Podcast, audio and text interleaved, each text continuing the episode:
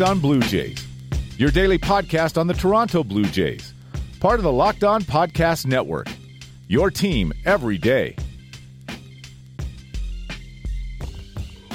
Hello, Blue Jays fans, and welcome to Locked On Blue Jays, your daily dose of Toronto Blue Jays talk directly into your headphones, whether you're listening at home or at work or in the car or on a bike or um, what other places you could be. Not school, it's like summer. Come on. Um, anyway, part of the Locked On Podcast Network, your team every day. I am your host, Ryan Andrews of Jays from the Couch.com. And I swear I'm not making this a habit, but as I kind of mentioned in the little opening intro there, um, I had bikes on the mind because went and got a bike today because um, I need to, you know, start not being a fat blob and not, you know, doing active things. So, in an effort to make it so I am not sore for three days after softball, you know, I got a bike and I biked it for most of the early part of tonight's Blue Jays game, which we will focus on in the second half of today's podcast. But the bigger news of the day, and the one that probably has a bigger impact on the Blue Jays season, no offense to an 8 6 win over Baltimore, which, I mean, yay, win, more positivity. But obviously, the bigger news came when uh, Ken Giles was suddenly placed on the 10 day IL earlier today by the Blue Jays. And um, it wasn't it wasn't something that was completely out of the blue. Giles did struggle a little bit with his wrist earlier this season, but for it to go up to the elbow and for it to be inflammation, that is worrying because um, this is this is kind of how uh, Ryan Tepera unraveled a little bit, and like Giles has still been great.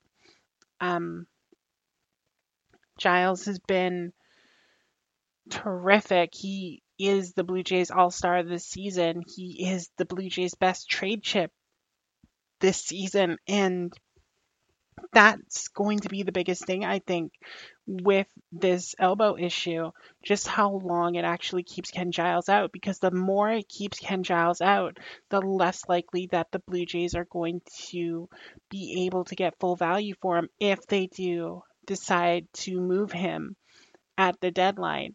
And then all of a sudden, like if you're the Blue Jays, like you are looking at trying to get pieces you need in a Justin Smoak who um, I was talking with Stephen Brown at DTSB underscore 98 earlier today, and the trade market for Justin Smoak isn't stellar. It's like Colorado, and then maybe Houston, and maybe uh, Los Angeles. It's it's tough. It's tough to find a spot for him. Um, so with Giles kind of being on on watch a bit. Let's let's say that because we don't want to want to jump full bore and say like this this is going to result in surgery. But um it it obviously affects the Blue Jays bullpen, which it did tonight and again, we're going to talk about that in the second half of the podcast. But it does really muddy up the Blue Jays bullpen. And I actually got a question from Jason Schwabe at Schwabe, um, who asked if Hudson, uh, if Daniel Hudson would be the closer over Joe Biagini while Giles is, Giles is out, or when he gets traded. I think that's the way the Blue Jays are going to go. If Daniel Hudson himself is not traded as well at the deadline because the Blue Jays were heavy reliever sellers, and Hudson's been pretty good over the past month. He looks to be more consistent. So, uh, I think for now, that Hudson is going to get the call just because um, he does have experience. Um, tonight he earned his first save in t- almost three years, but he has experience in that role. We've seen Joe Biagini in these kind of high stress situations. It's not consistent enough with him in what he's able to do. He does have a tendency to give up home runs, so I think Hudson gets that shot. If Hudson's traded and Giles is traded, then we have no clue how this Blue Jays bullpen is going to shake out. Maybe John Axford comes back up at that point. Maybe he's healed. Um, yeah, it it's um, it's just uh, it, it it gets very shaky. So you know, obviously, we want the Iceman to come back very quickly and you know restore stability to the back end of the bullpen at least until you know again he gets traded but uh, the silver lining i guess from the ken giles injury is that uh, a canadian got to make his blue jays debut today and that was jordan romano and we'll talk about Romano now because we'll get into other stuff during our game chat. But um, Romano, um, I'd actually been talking uh, about him a little bit with Karen Suter at Jays from the Couch, um, who noted uh, how effective Romano had been since converting to a full time reliever in Buffalo. And when Romano was drafted in the Rule 5 um, selection this season, Texas was looking at using him as a reliever. And he's seen a significant uptick in his velocity going to that one inning kind of situation. And, you know, tonight he was really good. He struck out the first two MLB batters he faced. And it's it's just another good story for the Blue Jays in a season that has been very bereft of them at times. So, you know, obviously, obviously it would have been nicer for Romano to make his debut at home, but hey, um, I'm sure everyone in Markham is just ready and waiting for him to come back and, and make that appearance in the Rogers Center. Now, to make room for Romano on the 40 man roster, um, Clay Buchholz was moved to 60 day DL. Big shock. Um, Clay has not been healthy, and you would have thought like um, he would have shown something more than he did. Um, but there, there's been little uh, movement from Clay since he hit the DL, so it's not a surprise that he goes to 60.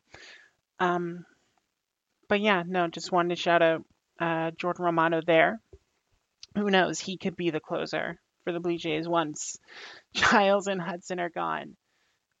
Actually, I'd probably give it to uh, Justin Shafer over Romano, but those are questions for later in the season.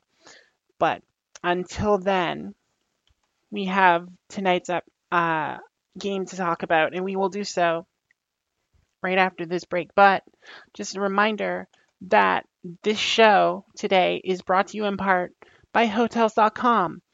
Don't hate like your friend's trip. It doesn't matter if Julian went to France and got to cycle a stage in the Tour de France. It was probably one of the like flat stages where it's all like farmland and he probably crashed into a hay bale and had to be pulled out by a farmer and you know just just looking silly but hey you don't have to hate like that moment for Julian. You can book your own trip with Hotels.com and get rewarded basically everywhere. So, Hotels.com, be there, do that, get rewarded. You are Locked On Blue Jays, your daily Toronto Blue Jays podcast. Part of the Locked On Podcast Network, your team every day. All right, we are back. So, Blue Jays won. Yay! Edwin Jackson got a win. Yay! He didn't allow more than five runs. Yay! Um, the opener strategy seemed to work with Derek Law. So, yay. Um, Rowdy Tellez hit a grand slam. Yes. Awesome. Even more awesome. Sustained offensive pressure from the Blue Jays. Vladimir Guerrero Jr. doing things, getting production from the bottom of the order. Great. Like, so many positives there for for the Blue Jays. Like the like even even with Edwin Jackson giving up those two runs, like you couldn't ask for a better first seven innings for the Blue Jays. And again, we want to we want to focus on the positive here. So, um, Rowdy in the seven slot tonight, huge grand slam, went two for five. Obviously, it's what he's in to do. And I honestly don't know why Baltimore keeps using Miguel Castro against the Blue Jays. The Blue Jays know Miguel Castro very well, and they keep teeing off on him. So I will never understand that. But the fact that Tellez was able to do that and just, you know, really put the exclamation point on that inning. Heck, Luke Maile had a two for three day with a walk. He was on base three times. That's huge. That like the one of the biggest hallmarks of the Blue Jays offense is just how miserable it's been going through like six, seven, eight, nine in that lineup and how little production they got. But the fact that a guy like Luke Maile was able to have a good day and and Cavan Biggio walked twice and those guys were able to get on base so a guy like Vladimir Guerrero Jr. can do damage. A guy like Lourdes Gurriel can do damage. That's what the Blue Jays need to see that top to bottom offensive consistency that you know doesn't give opposing teams a free inning to just like blow sliders by someone or blow fastballs by someone because they know they're not going to catch up. So, a very nice day for the offense. Even even some of the Blue Jays who didn't get a hit. Like I said, Biggio had two walks, Smoak had two walks. That was a plus. The the only real negative on the day, um, probably Randall Grichuk and the four strikeouts today. The um the golden sombrero for Gritch, which I I've seen it a lot out of him. Like I know this is how baseball is played in this day and age, but Randall, if you're going to be the number four hitter, you have to be able to make contact with the ball at some point. You are you are a paid man now. You are ten million dollar a year guy. You can't be going out there and fishing like that, especially against an Orioles team that is bad, so bad. Like David Hess getting getting torched, Miguel Castro getting torched, Evan Phillips. Um, is, is he the guy from that play? Whatever, he got torched. Dan Straily had a good night against the Blue Jays, which I guess good for him. He got his ERA below eight. Um, but yeah, let's let's talk about what happened in the eighth inning for the Blue Jays. Now, I said in the first half that not having Ken Giles was kind of going to throw the bullpen into disarray a little bit. And admittedly, with an 8 2 lead, Charlie Montoyo probably thought it was safe, like, hey, let's bring Elvis out. Like, it's not really going to matter. Um, Elvis faced three batters and only got one of them out. Not a good night for him. Fine. So in comes Joe Biagini, and as I talked about in the first half, Joe Biagini not showing the consistency that is needed in a late inning guy unable to to really keep um, Elvis's runners from scoring. He walked the next batter he faced, and then Chance Sisco again. Like he's raised his, he's raised his batting average like 200 points. That's an exaggeration. It's only been 100 points that Chance Sisco has raised his batting average in the past two days against the Blue Jays. But um, just just unable to to keep inherited runners in check. And that's that's a problem. That's why I don't think Joe Biagini is going to be a closer. He's just a reliever. Then Tim Mayza comes in. He's supposed to get one guy, the lefty. And nope. Couldn't do it. Gave up a hit.